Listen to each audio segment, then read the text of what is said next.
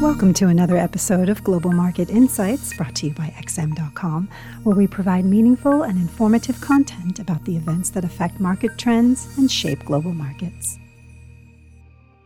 Welcome to XM.com for the Daily Market Comment podcast for Wednesday, June 29th by Mario Sagirikakis. I'm Christina Marujos. Growth concerns returned to haunt global markets yesterday after the U.S. Consumer Confidence Index fell short of expectations, adding credence to the view that economic momentum is evaporating as the cost of living crisis bites. Some disappointing regional manufacturing surveys underscored the same point. Recession watchers have been dealt a royal flush lately, with PMI business surveys warning of a remarkable drop in demand, hiring freezes, and worker layoffs, retailers unable to unload inventory, consumer confidence tanking, and inflation expectations rolling over. Although the U.S. economy might avoid two consecutive quarters of negative growth and dodge a recession, there's no escaping a sharp slowdown. Accordingly, the terminal level for interest rates has been pushed significantly lower. Market participants are betting the Fed will get its wish. Inflation will be eradicated at the expense of the economy suffering. When the economic data pulse is cooling, traders like to shoot first and ask questions later. As such, the major indices on Wall Street took some heavy damage yesterday, losing between 2 and 3%, with the tech-heavy NASDAQ leading the charge lower. That said, this entire week is likely to be more noise than signal in terms of deciphering the price action. Besides growth worries, portfolio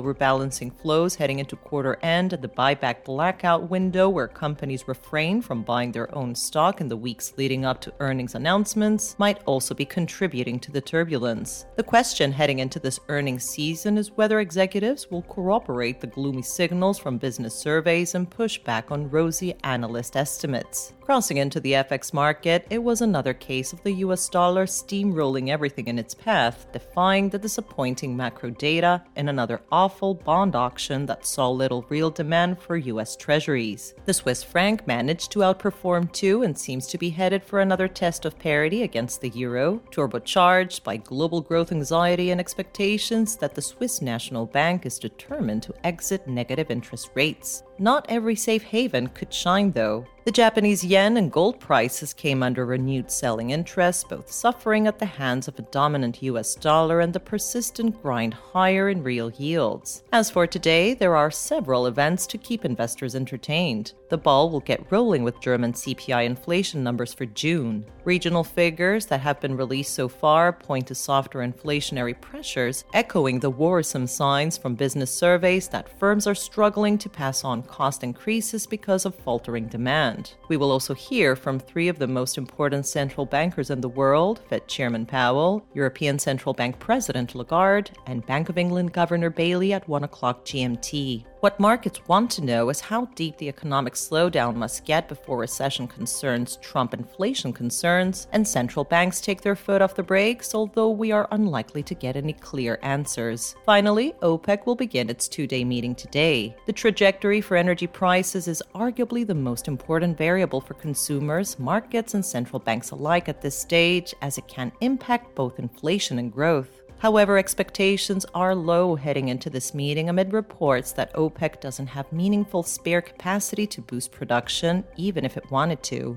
OPEC decisions have a tendency of leaking out, so any moves in oil prices could commence from today. Thank you for listening to the Daily Market Comment podcast at XM.com.